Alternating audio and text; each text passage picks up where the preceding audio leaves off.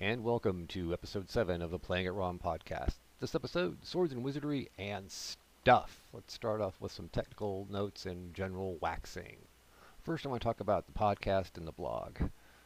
My, my goal for the podcast is maybe two or three episodes a week and to kind of just like rant and do various philosophical musings about gaming, the OSR, a few humorous, you know, and then I stories. Well, I want the blog to be more content driven. It's stuff you can use at your table, either monster, magic item, location, class week, whatever, even just little crafty projects. I know occasionally there's going to be overlap between the two, and when there's a, a good episode like probably this one, I'll probably do a post that has like liner notes and links to interesting things, at least what I find interesting, or more relevant to the episode to hopefully help you few listeners out.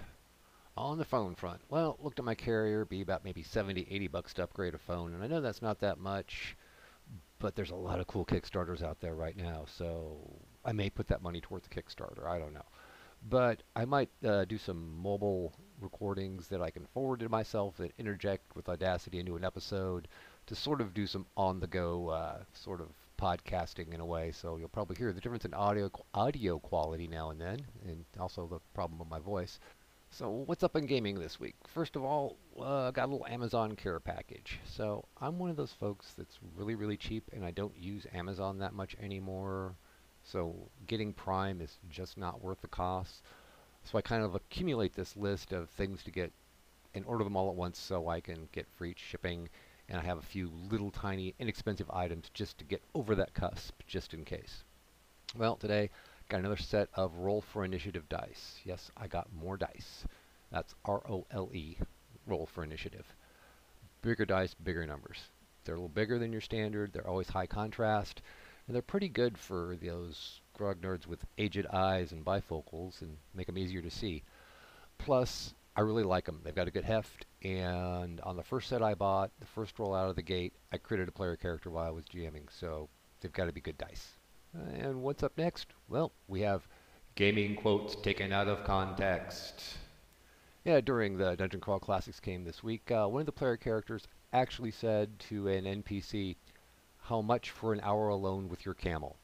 You know, at first I was going to do Dungeon Crawl Classics first, but because that's what I'm running right now. However, Matt Random, uh, another one of the OSR anchorites, called in with this very direct question, and a very good one too. Hey, Chuck, this is Matt from Matt Random. You said you never get any call ins, so I thought I'd give you one. So, you said you liked Sword and Wizardry above all the other retro clones. Why exactly is that? Beyond the other answers that you gave on the reasons why you like the OSR style gaming, why Swords and Wizardry exactly? So, there you go. Now you got a call in. Laters. I think the best way to answer that is to start off with how I went down this dark alley that is the OSR. So my last gaming group, we were playing 3.5, 4th edition came out, and we didn't like 4th edition, okay? No edition wars, we just didn't like it, alright? Just move on from there, don't argue. And so we went, we played Pathfinder. We played the crap out of Pathfinder. And I got pretty good at making spreadsheets for my character sheets since you almost need one depending on your character. And I started thinking to myself, my God, there's got to be an easier way. There's there's got to be something easier out there where we can spend more time actually gaming rather than checking rules and doing lots and lots of math. So I hit the internet and I started Googling and searching and stumbling around and seeing where it took me. The first retroclone, if you want to call it that, that I really focused on was Castles and Crusades. I read it. I liked it. I really liked it. And I still think to this day it has one of the best illusionist classes out there, especially their spell list. So really go check that out if you have a chance.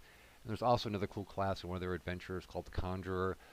It was, I don't remember which adventure exactly, but it was part, I think, the Black Tooth Ridge series. I think it was Cauldron. I think was the name of it. You know, since this is the internet and I'm wrong, and if I'm wrong, then I know somebody will reach out and correct me, hopefully politely.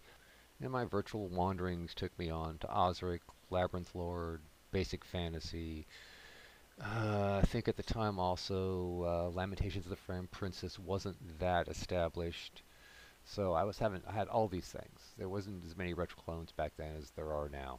You know, as I was looking at you know all the all the game books I had at the time and all the PDFs, looking at them going, and I started saying to myself, well, I like this bit from this game, this bit from this game, this bit from this other game, and it's like, well, I, which one to run? Trying to sit there and decide. Well, first of all, at that time anyway, Swords and Wizardry just came in three flavors. You had white box, you had core, and you had complete. And that was before uh, Light came out, so that kind of gives you an idea of when it was. And I wasn't that interested at the time as white box, but I loved core, and I jumped on the Kickstarter, Kickstarter, Kickstarter for the complete rulebook with the Otus cover. I've still got my dice and all the extra stretch goals that came with that. And through a weird technical glitch, I just deleted a bunch of audio that recorded, and I don't remember what I said, so this is going to come out even stranger. Um, but anyway, Swords and Wizardry. I looked at it and compared it to all the other retro clones I had at the time.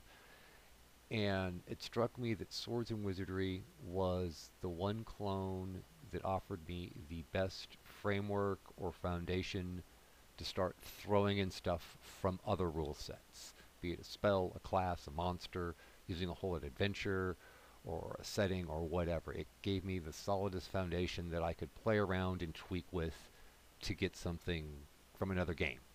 And for me, that's a very important part of especially the OSR because the house ruling and the rules tweaks to your own tastes and to the tastes of your group is something that's been with the hobby since the beginning. Everybody played D&D differently back in the day because the rule books were so vague and poorly edited.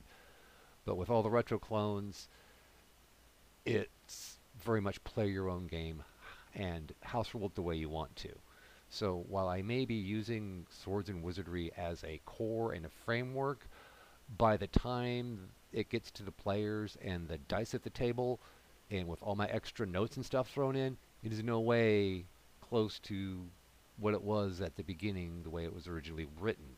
So the end product is very much what I think is cool, what I think my players will think is cool, based off the you know the internet hive mind that is the OSR and all the creators. For the actual game mechanics side, I'm going to kind of reiterate what I said in the earlier episode. Of one, as far as ascending armor class, I actually like it. And when we were playing second edition, when second edition was the current edition, we house ruled in ascending armor class because it just made more sense to us because you know your plus one armor actually increases your armor class, not decreases your armor class. Additionally, I I've grown to really like the single saving throw in, in Swords and Wizardry over the five or the three from various other games, all the other games, or the six in the current edition.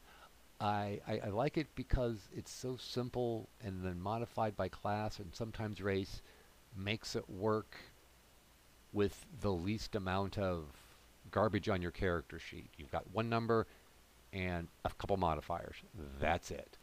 And I think there's there's a fairly good support for Swords and Wizardry itself. Frog God Games puts out, of course, uh, lots of great stuff, and there are so many third-party publishers that are putting out good stuff for uh, for Swords and Wizardry. And like I said before, it's easy to import stuff from the other retro clones into Swords and Wizardry. So there's a whole cornucopia of adventures, more adventures that I could probably run in a lifetime that I have sitting on my hard drive that I could use with Swords and Wizardry.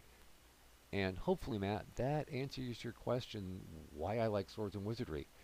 But oddly enough, I'm still not done talking about it in this episode because, as I've mentioned on the blog, and I don't remember if I mentioned it in a previous episode, since I'm running DCC now, and coming up next, I'm going to do Sharp Swords and Sinister Spells from Old School, or sorry, Old Old Skull Publishing. After that, I'm going to do Swords and Wizardry. I've convinced my group to let me actually do a good Swords and Wizardry game and I've been debating myself and going back and forth on which flavor of Swords and Wizardry to use. And, you know, I kind of come down to like either white box or complete. Because, well, complete's got everything in it. but White Box has got this simplicity to it that is so cool. And you know, it's based off the zero rule, zero E rules, so it's just D20s and D6s, and that's kind of the only thing that kind of bugs me in a way, because I kind of want to use all my dice. You know, I want to use my D4, my D8, my D10, my D12. So I- you know, I got this crazy idea of to bring in sort of do a cross between complete and white box, which a lot of that work, that legwork's been done thanks to Barrel Rider Games and James Spahn. Just go to RPG now, find his white box stuff. I've got copies of Omnibus and some of the pr- the PDFs of really great stuff he's done. And for at least for the white box classes, the ones that he's done and the ones in the and also in uh, White Box Fantastic Medieval Adventure Adventures from Seattle Hill Games, which is pretty much a clone of Swords and Wizardry White Box. Well, it is a clone of Swords and Wizardry White Box, with very very few minor differences. So the basic concept I'm kind of working on right now is for for the the original framework is to use more of the white box classes, especially the way they're boiled down to their most basic component without all the moving parts of later editions and the craziness.